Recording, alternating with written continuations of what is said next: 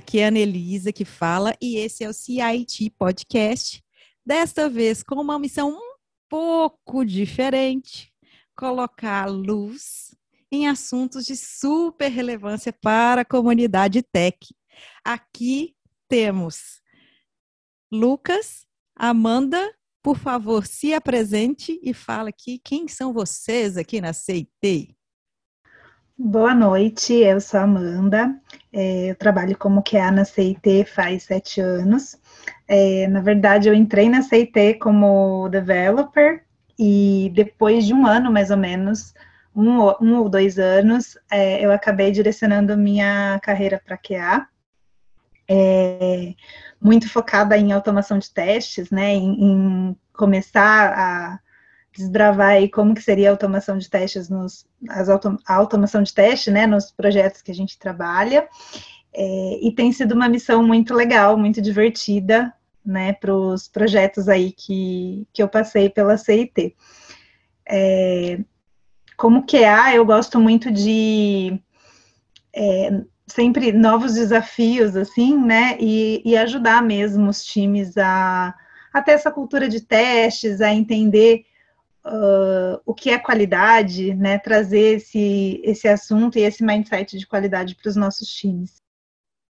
Boa noite, eu sou o Lucas, é, eu sou Q A aqui na C I T há, há cinco anos, no total aí de, das minhas passagens, é, acho que se eu puder me definir um pouquinho aqui como Q A, sou uma pessoa que gosta muito de testar o, o que está acontecendo de novo, né? Então, vem um, uma metodologia nova, eu já quero experimentar, eu já quero fazer experimentação em cima do novo, então quero colocar mais camada de coisa nova. Então, é meio meu, meu jeitão de ser, esse é o, o Lucas no dia a dia, como, como Q A aqui na C I T. Massa, muito bacana. É, então, vocês já sabem qual que é o tema de hoje. Se vocês não viram, o tema de hoje é a gente falar de cultura de teste, falar de qualidade, daquelas entregas que são super elogiadas pelos nossos clientes, graças a essas pessoas maravilhosas. Eu sou da área de desenvolvimento, geralmente fazem uma rixa aí, mas é tudo brincadeira, é tudo para deixar a relação bem gostosa. E me conte, gente, como que vocês estão, como que tá a família, agora esse clima aí meio doido, com um friozinho em alguns lugares, calor em outros. Tá tudo bem com vocês? Fala lá, Amandinha. Tudo certo. Passando bastante frio, aqui em Campinas tá bem gelado, essa semana esfriou bastante, mas tudo certinho. Trabalhando de casa, já vacinada. E uh, coisa boa. Coisa boa, né? A gente tem que comemorar. E, e é isso, né? É, com bastante saudade aí do, de, de trabalhar com a galera no escritório, mas é isso, tá tudo bem. E você, Lucas? Eu tô nessa de sentir frio também nos últimos dias, viu? Falar pra eu moro aqui no décimo terceiro andar, cada batidinha de vento parece que é um ar-condicionado ligado no, nas nossas costas aqui, né? Eu curti também o, o home office, né?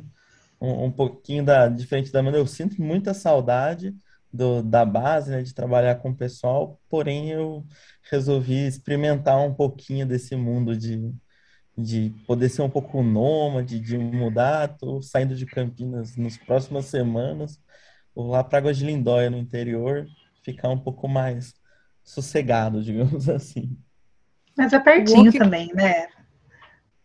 O work from home está proporcionando isso para muita gente, né? Para muita gente. Que massa! Então, pessoas, vamos lá, vamos falar, vamos... A gente já deu uma esquentadinha nos nossos assuntos, a gente já quebrou o gelo. Conte para mim aqui. Quando tudo era mato, vocês sabem como é que é aí? Desde quando vocês começaram nessa parte de teste? O que, que vocês estão vendo aí desde esse início? Conta um pouquinho de história de, de teste, de qualidade de teste para a gente.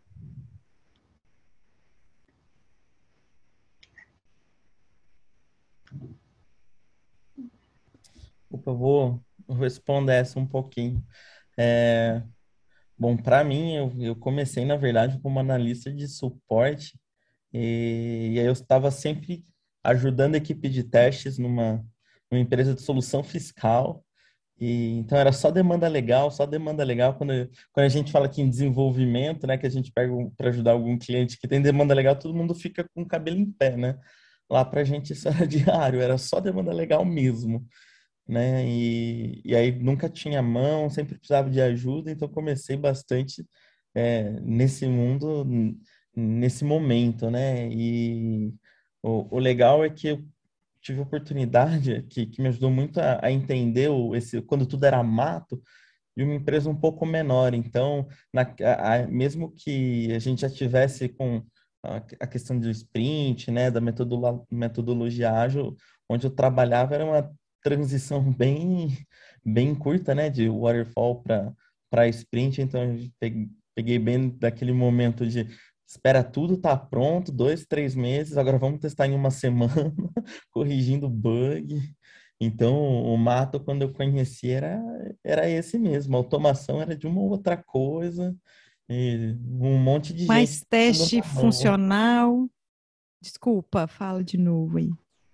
Isso, todo, todos os testes, assim, testes funcionais, né? Então, vamos pegar tudo que a gente implementou aqui, é, aí sistema legado já sabe, né? Não adianta testar tudo que você desenvolveu, tem que testar to, todo o resto, né? Então, era aquela uma semana de caos, né? oito horas da manhã até dez horas da noite testando e torcendo para não dar muito bug, para não precisar ficar de madrugada, já aconteceu algumas vezes. O, o Ninguém mato... conhecia o nome sala de guerra ainda, né? Todo mundo só ia. V- vamos para a noite da pizza. É isso aí. E aí, Amanda? Quando tudo era mato para você? Quando começou? Como é que você via? É. Como é que você começou o teste? Na verdade, eu comecei, como eu falei, né? Eu comecei como dev, né? Então, é... eu acompanhei bastante desse mato, digamos assim, quando eu era dev. E eu me lembro, né? Da gente fazer várias demandas, assim, e ter um bom tempo de teste, né? Às vezes levava um mês para rodar todos os testes, né? Tinha que preparar massa de dados, fazer regressão, e aí volta os bugs para a gente corrigir e tudo mais. É, quando eu comecei como Q A, ainda, o mato ainda estava alto, né? E... E quando eu comecei, a gente, eu me lembro que eu comecei num, é, num projeto novo da C I T e a gente já começou com o mindset de, de automação, mas ainda tinha muito aquela, aquele estigma da, da automação não funciona, né? Ah, fazer testes é, com telas e tudo mais não funciona porque talvez a gente não, não conhecesse as melhores abordagens, né? A gente foi aprendendo bastante coisa. Fomos errando bastante nesse processo também, é, e aprendendo muito, né, nessa, nessa jornada aí de automação de testes, e aos pouquinhos a gente foi entendendo quais eram as melhores estratégias, né, entendendo que a gente precisava dividir, precisava é, olhar para o teste com... É, com um olhar de camadas mesmo, né? No começo, é, eu me lembro que quando a gente falava de automação de teste, vinha muito na cabeça o simular aquilo que o usuário faria na aplicação, né? Que com certeza é um, uma, uma, uma automação super válida, mas muitas vezes a gente acreditava é, que era só sobre isso e sobre automatizar, fazer teste unitário e fazer o teste na visão do usuário, né? E aí, nos desafios, a gente foi descobrindo que isso, essa abordagem podia ser muito complexa, né? É, muito difícil de manter, e aí a gente foi descobrindo aí em literatura, né, nos artigos e tudo mais, novas estratégias para a gente conseguir dividir mais, né? E... E fazer automação de teste com mais fluidez, né? Automação de teste não ser um problema, né? Uma dor de cabeça para a gente manter e tudo mais. Então, uh, teve bastante mato e eu acho que ainda tem bastante coisa para a gente ainda resolver e melhorar, né? Mas é muito legal ver essa evolução, né? Ver de... quando a gente fazia sistema e às vezes levava três, quatro meses, né, para subir uma versão, porque tinha teste regressivo, ou mesmo até em ciclos mais otimizados, né, que a gente conseguia entregar é, a cada, em ciclos de sprint de dez dias, quinze dias, né, mas demorava para ir para a produção, né, e agora a gente consegue ver, fazer uma esteira que muitas vezes você faz o código no dia e no dia seguinte ou no mesmo dia já está em produção com qualidade, né, é muito legal ver essa evolução. É, se tem uma coisa que eu acho muito, muito interessante na, na área de T I, é essa agilidade e rapidez que você é, aprende alguma técnica, al- aprende a utilizar alguma ferramenta e você já pode colocar em prática ali naquele momento e você já pode ver a, a, a, dando o resultado ali, colocando em produção, fazendo toda a esteira, e eu acho isso muito legal. É, a gente estava conversando aqui, mas o, o Lucas começou a falar no início e deu um probleminha no áudio dele, então ele contou para a gente que ele gosta muito dessa, desse dinamismo é, e vê isso de uma, uh, esse dinamismo de uma forma muito legal, ele gosta disso. E o que que você percebe, ô, ô Lucas, o que que o time de desenvolvimento ganha com essa agilidade, com, com, uh, com a qualidade cada vez mais cheia de ferramentas, cheia de, de coisinha boa aí para trabalhar no teste? Foi até um, uma visão que eu trouxe no, no T D C Connections que, que rolou aí no, no comecinho do mês, né? De, de como que, eu, que a gente consegue usar algumas das ferramentas de, de qualidade de teste para não só acelerar e melhorar a entrega, né? Mas também para deixar oh, a vida do time, a vida de, de toda a equipe é, é muito mais fácil, muito mais tranquila. Né? E, então, por exemplo, é, algumas das ferramentas a gente fala, né, de conceito de pirâmide de teste, é, como a Amanda citou, né?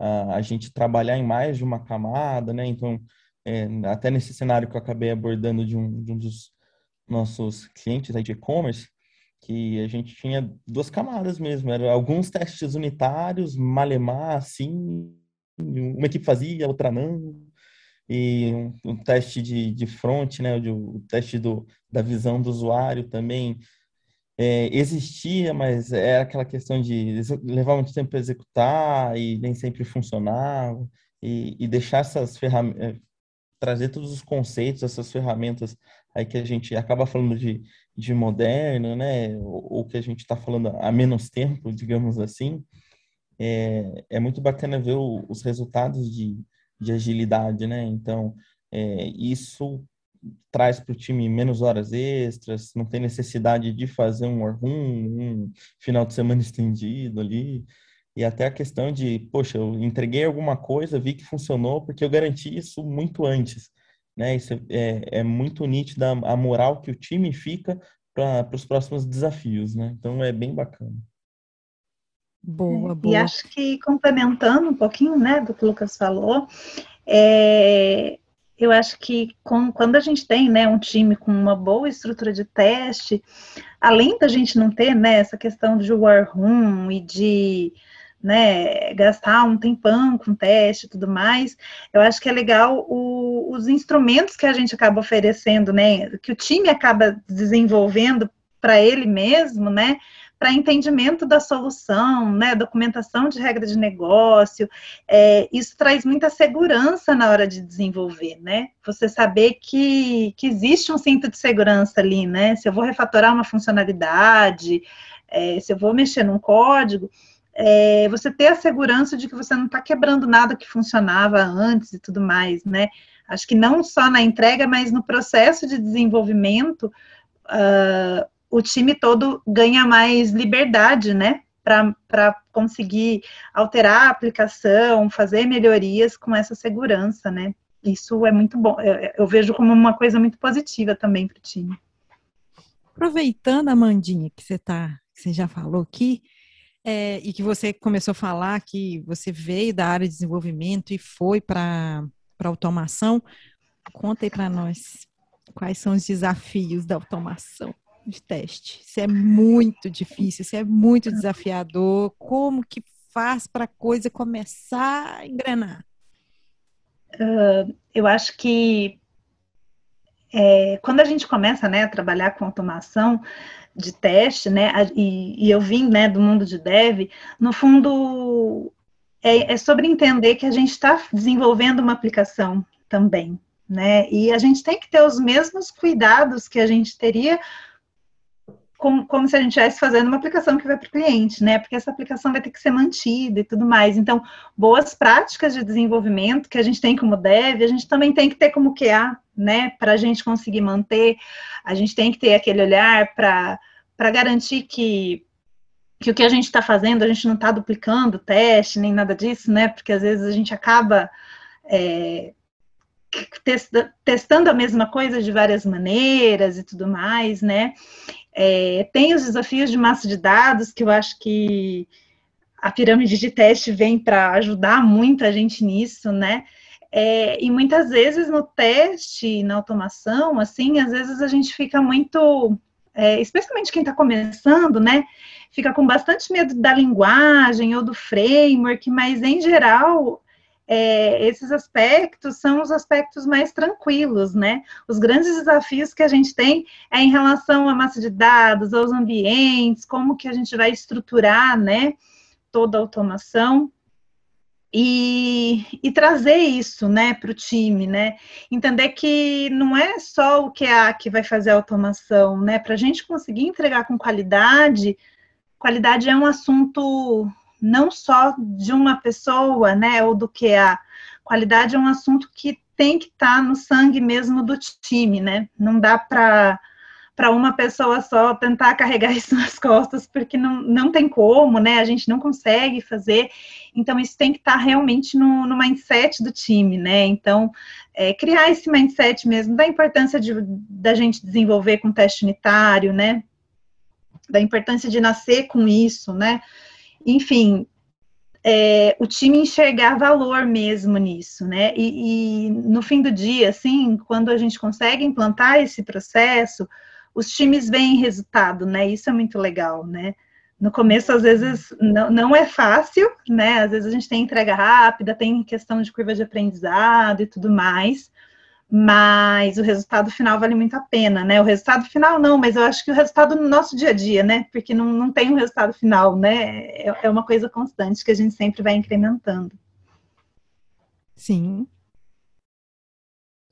E, e acho que legal também, né, Amanda, é que essa questão de trazer para o time, uma coisa que, que a gente experimentou muito aqui no, no contrato que eu tô.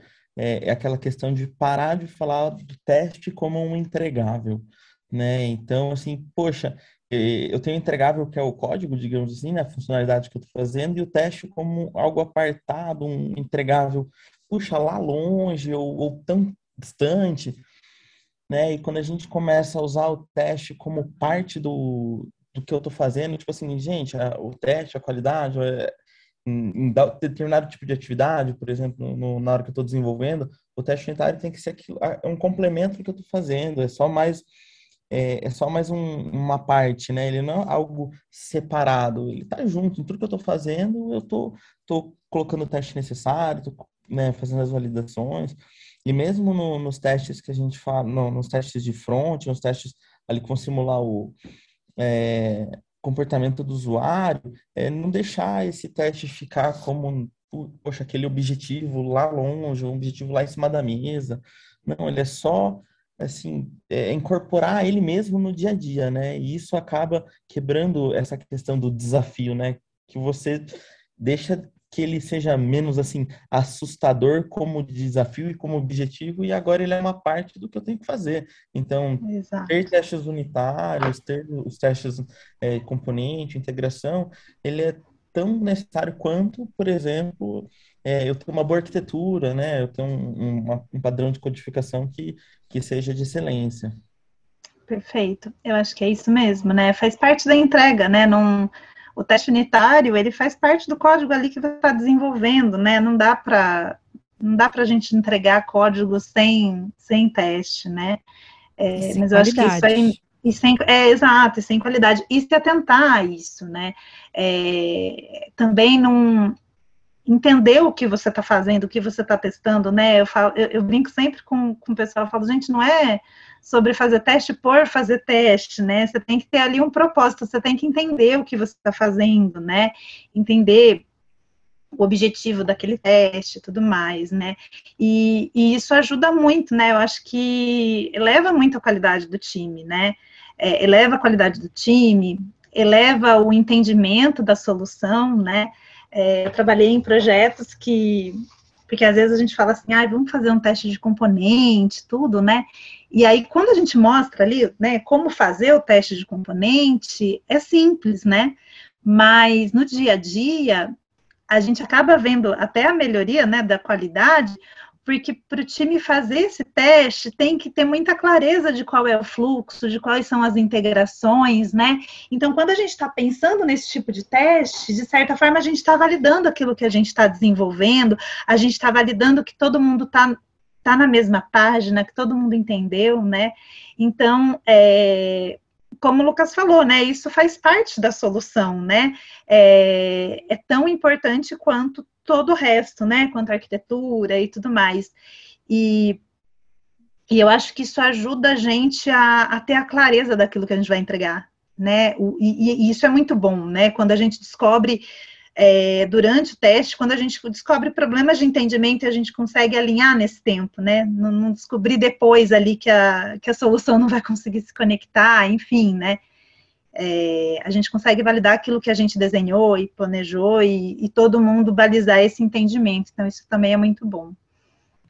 Agora vou tacar fogo no parquinho, vou começar a Meu botar Deus. polêmica no negócio. É, uma coisa é quando a gente começa o sistema do zero, vai criar repositório, vai criar código, vai começar a fazer tudo, e aí a gente coloca o teste desde o início. Mas quando a gente pega o sistema legado para mexer e a coisa não, não é aquele código que já passou na mão de alguns clientes, de alguns fornecedores, já passou na mão de, de outros desenvolvedores, é, que já tiveram outras vivências, outras mentalidades. Cara, às vezes é um ninho de marfagafago que temos ali. E aí eu te pergunto, menino Lucas, vou começar com você. Como que faz para romper essa quantidade de erro e começar a dar esses primeiros passos de trabalhar com o sistema legado? É, essa pergunta é muito legal, né? E acho que a primeira coisa que a gente tem que entender é que em nenhum ponto de sistema legado existe um super-herói, né? E acho que não ia ser agora que existir também. Né, ele exige alguns cuidados, né, é, quando eu estou falando de, de, de um código legado, de um sistema legado, e é um ponto que foi uma pergunta, inclusive, que surgiu quando eu estava é, fazendo a palestra no, no T D C, dessa aplicação de pirâmide de teste em um contexto, né, e me foi perguntado, poxa, um sistema legado, como é que eu vou fazer? E aí eu respondi para quem me fez a pergunta, da seguinte forma, olha, todo esse contexto que eu te disse de sucesso foi um sistema legado. Ele já existia, ele já era bem... É, ele era bem amarrado. Então, poxa, eu mexia na tela de login, às vezes ia mudar a tela de compra. Assim, sabe? Era algo nesse nível. É, então, é, nessa questão de não temos nenhum herói, assim... Eu vou pegar demandas novas, né, para fazer. Eu tenho que entender, eu tenho que garantir que aquela nova demanda que eu estou fazendo, eu vou estar é, aderindo a, a implementar a pirâmide de testes, né? É, e se eu estiver mexendo em um código legado, eu tenho que entender que eu vou tentar ao máximo puxar esse conceito, puxar os testes que ali por, por hora não existem, né? Ou complementar é, os testes que, que existem, mas que ainda não estão ou não estão funcionando, que não são suficientes. Então, é uma questão até um pouco de paciência, né? E de, de olhar com, com um pouco mais de calma e entender que o, o sistema legado, eu vou mexer nele aos poucos, né? Eu não vou mudar ele do dia para a noite. Eu acho que esse é a principal, o principal entendimento de quando eu vou colocar, né, esse, esse, esse conceito, essa metodologia de pirâmide de testes em algo legado, né? Que não, não vai ser da noite para o dia.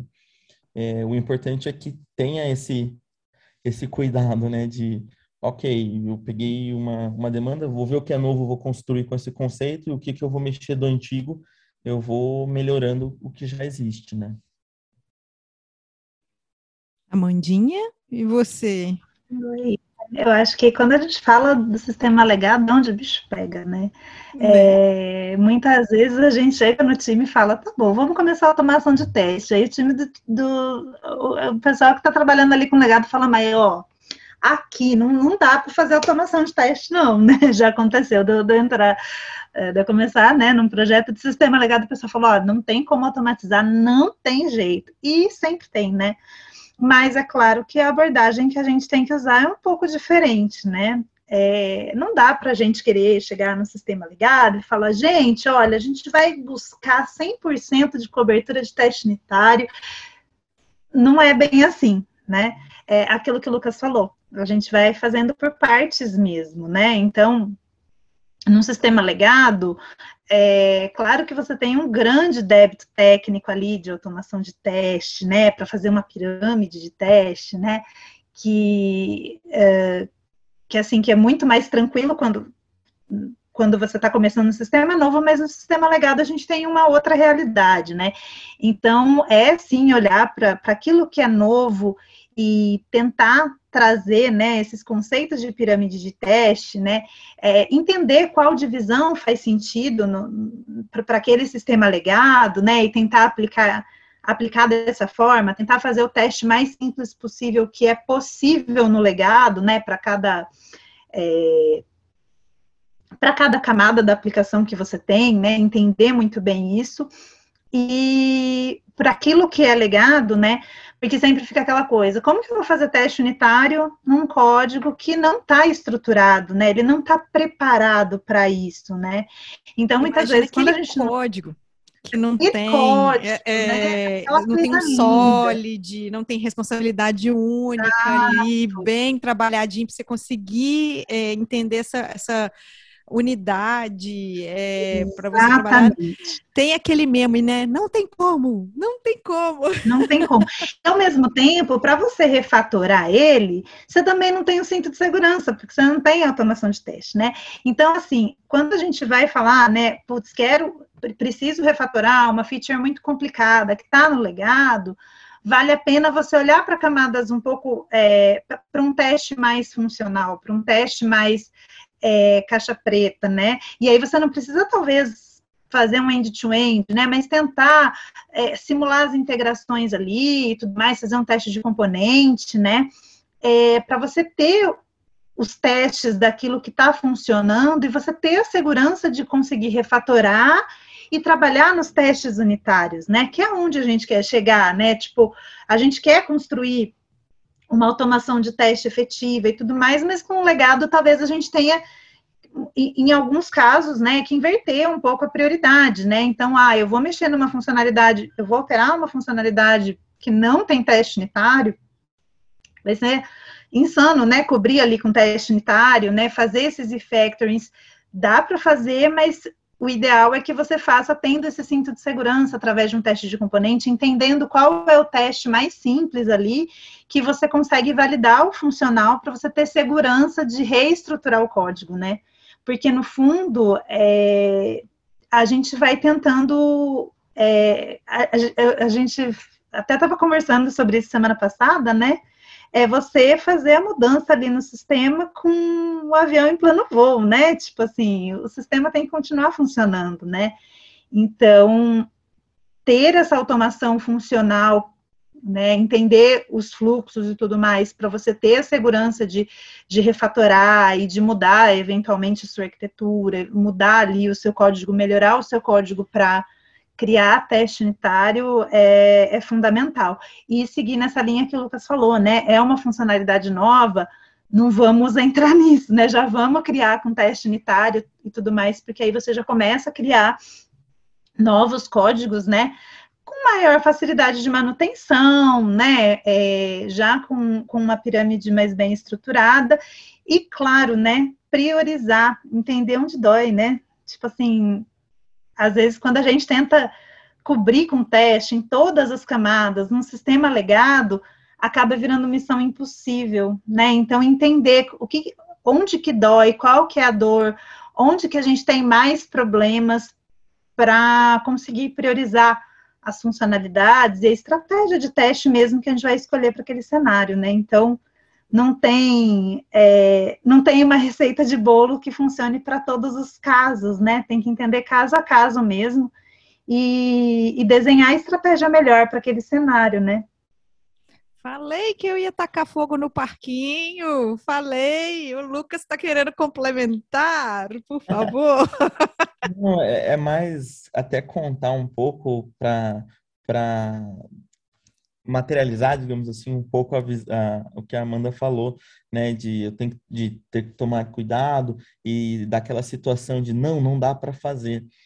Né? Então, por exemplo, hoje a gente está, eu estou aqui num contrato que a gente resolveu que, poxa, para a gente conseguir fazer a entrega no tempo que a gente precisa fazer, a gente vai precisar usar uma linguagem híbrida de mobile, né?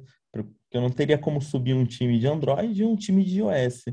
E aí a primeira devolver, e, e nesse cliente eles têm já um framework de, de automação deles, que eles confiam muito, né? Que eles gastaram bastante tempo desenvolvendo, né? Que tem uma arquitetura realmente muito boa, mas não funcionava de jeito nenhum com essa linguagem híbrida, né? E aí o pessoal não vai dar para fazer na, na linguagem híbrida porque não pode, o framework de teste não vai conectar e, e nossa premissa básica é que agora os testes vão ser automatizados, né? Porque eles têm um gap de, de automação. E a gente tentou entender, né? O, poxa, o não vai dar. É importante que a gente é, nos pergunte, né? Por que que não vai dar? E aí a gente descobriu que não dava porque quando eles construíam no nativo, né, eles colocavam todos os mapeamentos, né, a questão de acessibilidade, a questão de I D nos campos, e quando eles usavam a linguagem híbrida, eles não colocavam nada disso, né? Então foi, foi bem legal essa, essa visão, de, porque é, é importante a gente ver também, né, o, o porquê não dá, né? Então, que a, como a Amanda falou, é, e, e agora a gente pegou, alteramos o código deles, né, para montar meio que uma, uma P O C, rodamos o framework de, que eles queriam usar no código que eles falavam que não dava para usar, mas que eles queriam que rodasse, e olha que legal, né, um, um desafio aí, digamos assim, do, do mundo de, digamos assim, de um contexto de teste, mas que nós conseguimos dar um ganho ali para futuras entregas, né, que vão, que eu, agora isso que a gente vai poder utilizar a linguagem híbrida que eles também queriam usar antes já, né? Agora eu vou só trazendo um exemplo aqui, Ana, que nesse caso também, né, que falaram não tem como, né, a gente já tentou, não dá, e foi muito legal, porque no final a gente conseguiu fazer a automação de teste, né, e a gente até conseguiu criar, é, quebrar as pedrinhas para tentar disseminar isso, né, para várias squads do contrato que tinha, e funcionou. E a gente conseguiu até, né, fazer mais de um tipo de teste, tudo mais, que agregava muito para o sistema legado. Então, é muito legal isso que o Lucas falou, né? Quebrar essa crença do no legado não dá. Possivelmente a gente vai ter que usar alguma outra estratégia e tudo mais, mas sempre dá um jeitinho ali. É muito legal, no final, a gente ver esse resultado, né? É, agora eu vou pegar um pouquinho leve com vocês. E vou falar uma coisa muito legal, nós vamos falar de cultura DevOps, de boas práticas e como que, que o que a gente ainda tem, né, de legado, o que que essa cultura de qualidade ou a qualidade como cultura, ela, como que ela vai atuar nesse contexto de DevOps, DevSecOps? Pode ir, Amandinha, vai lá. Então, bom, é, eu acho que a cultura de qualidade, ela habilita tudo isso, né? É, não dá para a gente falar de, de DevOps, de DevSecOps, sem é, ter uma estrutura muito boa de qualidade, né? Como que a gente vai fazer nossos deploys em produção, nossas atualizações em produção, se a gente não confiar naquilo que a gente está entregando, né?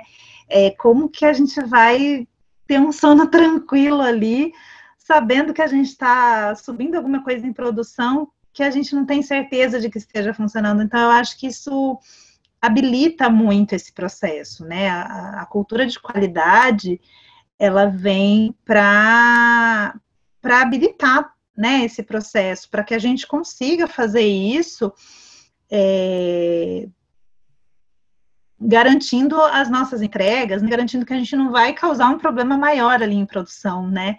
Porque a gente sabe que o, o impacto que isso traz, né, para os nossos clientes, para os usuários da aplicação, né? Imagina se você fazer um deploy de, de, uma, de uma aplicação que, sei lá, tá com um erro no... Vou colocar aqui um cliente imaginário, no extrato bancário. Imagina o caos, né? Tipo, não, não tem como. Não tem como a gente pensar em DevSecOps sem, é, sem, sem pensar, né, em qualidade.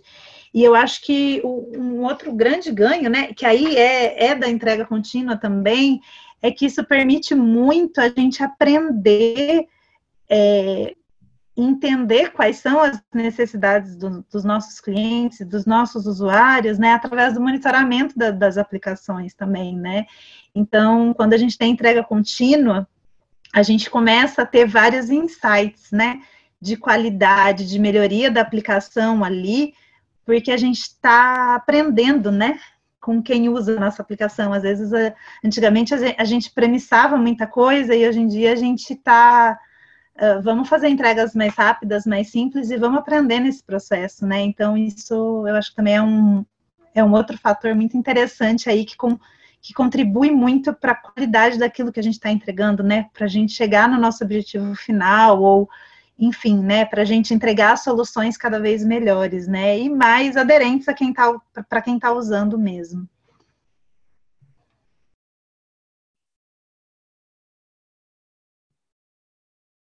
E você, Lucas, o que, que você acha?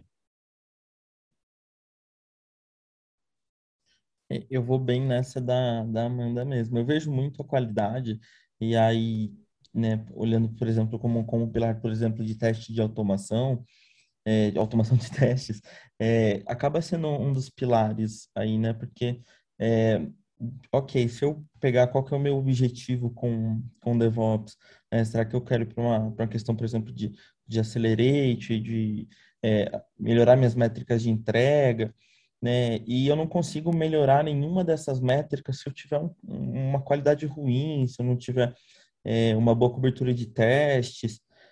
É, como é que eu vou conseguir, por exemplo, aumentar a minha taxa de deploy, sendo que eu demoro uma semana sempre para fazer um teste? Então, eu vou estar sempre nesse, nessa trava de uma semana. Como é que eu vou conseguir...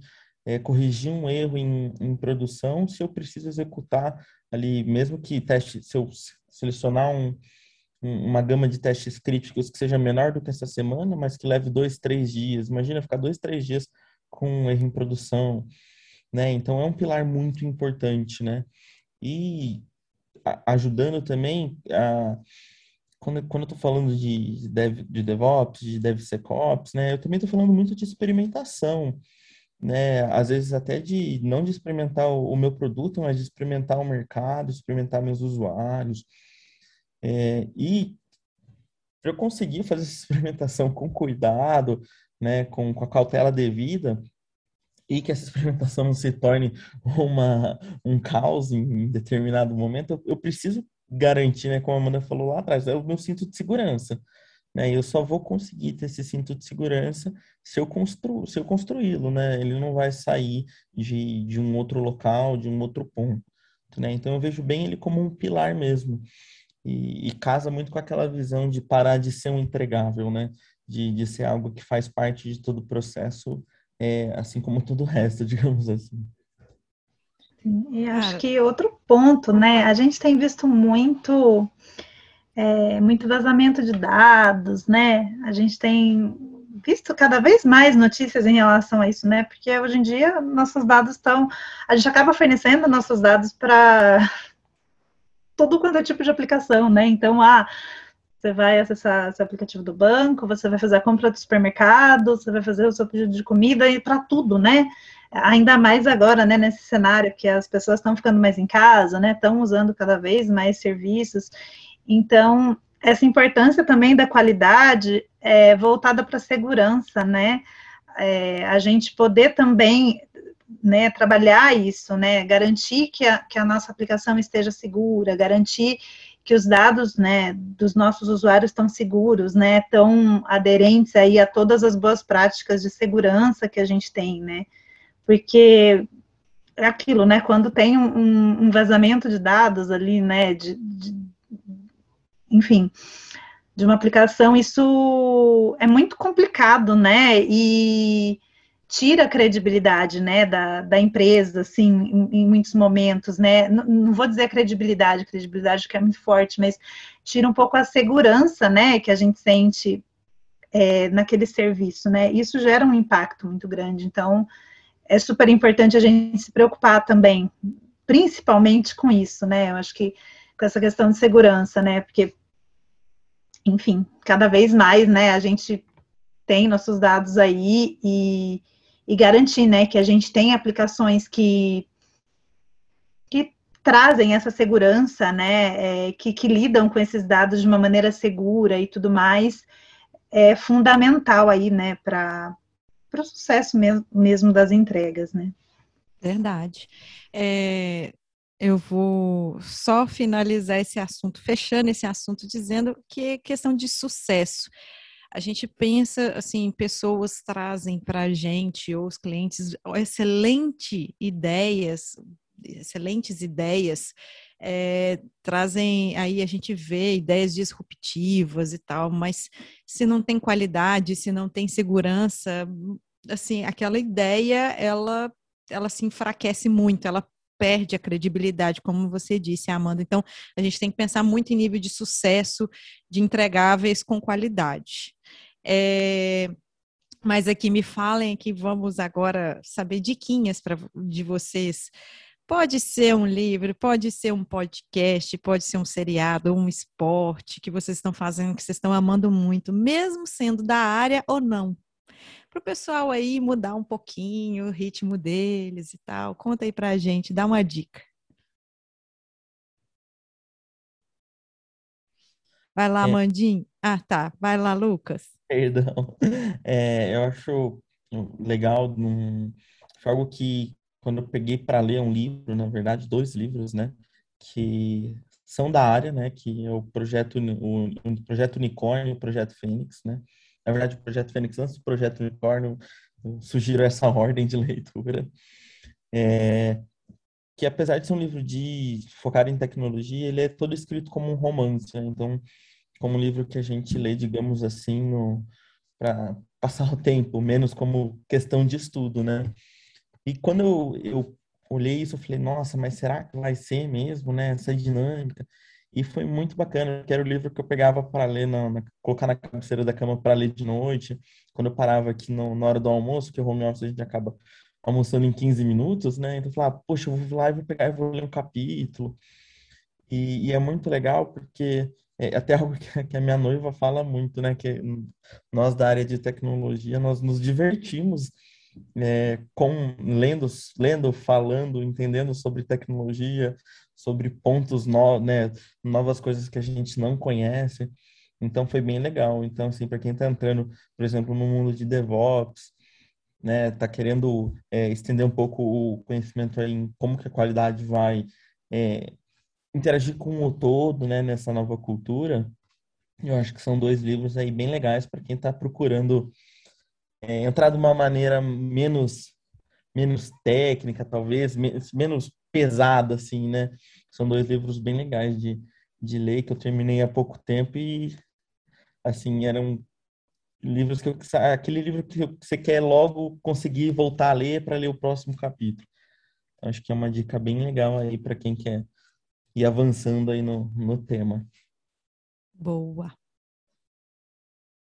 E você, Amanda, dá uma diquinha pra gente aí. Gente, livro assim de cabeça, não, eu não, não lembro, né? É, eu gosto bastante dos artigos do, do Martin Fowler, eu acho que é, em muitos momentos, né, da, da nossa jornada aí, né, tentando fazer automação e trazendo, né, implantando automação para os clientes, os artigos dele foram bem úteis para clarear, e aí eu, ultimamente eu li alguns outros artigos dele muito interessantes também, sobre muito, né, sobre como a gente faz a engenharia de software, né, é, voltada aí para a qualidade, né, pensando na, em boas práticas aí, né, e, e ele mostra muito bem os ganhos e traz estratégias bem interessantes que a gente pode, e, né, é claro, adaptar, né, para a nossa realidade, e, enfim, né, porque a gente usa no dia a dia. É, eu tenho lido também, mas esse não é, é, é sobre qualidade também, né, mas é mais de desenvolvimento. É, eu tenho lido o Clean Code, estou ainda lendo, né, e também traz abordagens bem interessantes, especialmente, né, para para quem é, quer desenvolver, mesmo para quem quer entrar na área de, de automação de testes. Eu acho que é legal, né, traz muito, bo muito boas práticas ali, é, de como que a gente pode fazer um código melhor e tudo mais, que isso ajuda bastante, né, na qualidade, né, como que a gente... Enfim, como que a gente implementa de uma maneira melhor, né, e, e faz um código com mais qualidade. Então, acho que minhas dicas seriam essas mesmo, de leitura. Boa, muito bom. Queria agradecer muito. Se deixasse, a gente ficava aqui desembolando esse papo aqui para a gente embrenhar em outros assuntos, que qualidade tem muito a ver.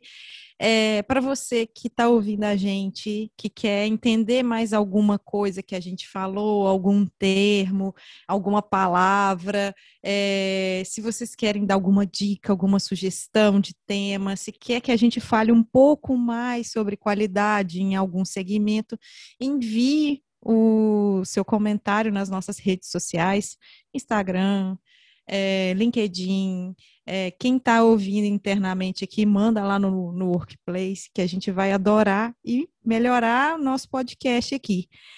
Queria agradecer ao Lucas, a Amanda e toda a equipe que está fazendo esse podcast aqui, que ele está cada dia mais, mais maravilhoso. Essa foi mais uma edição do C I and T Podcast. Fiquem ligados sempre com a gente e, por favor, fiquem em casa. Tchau!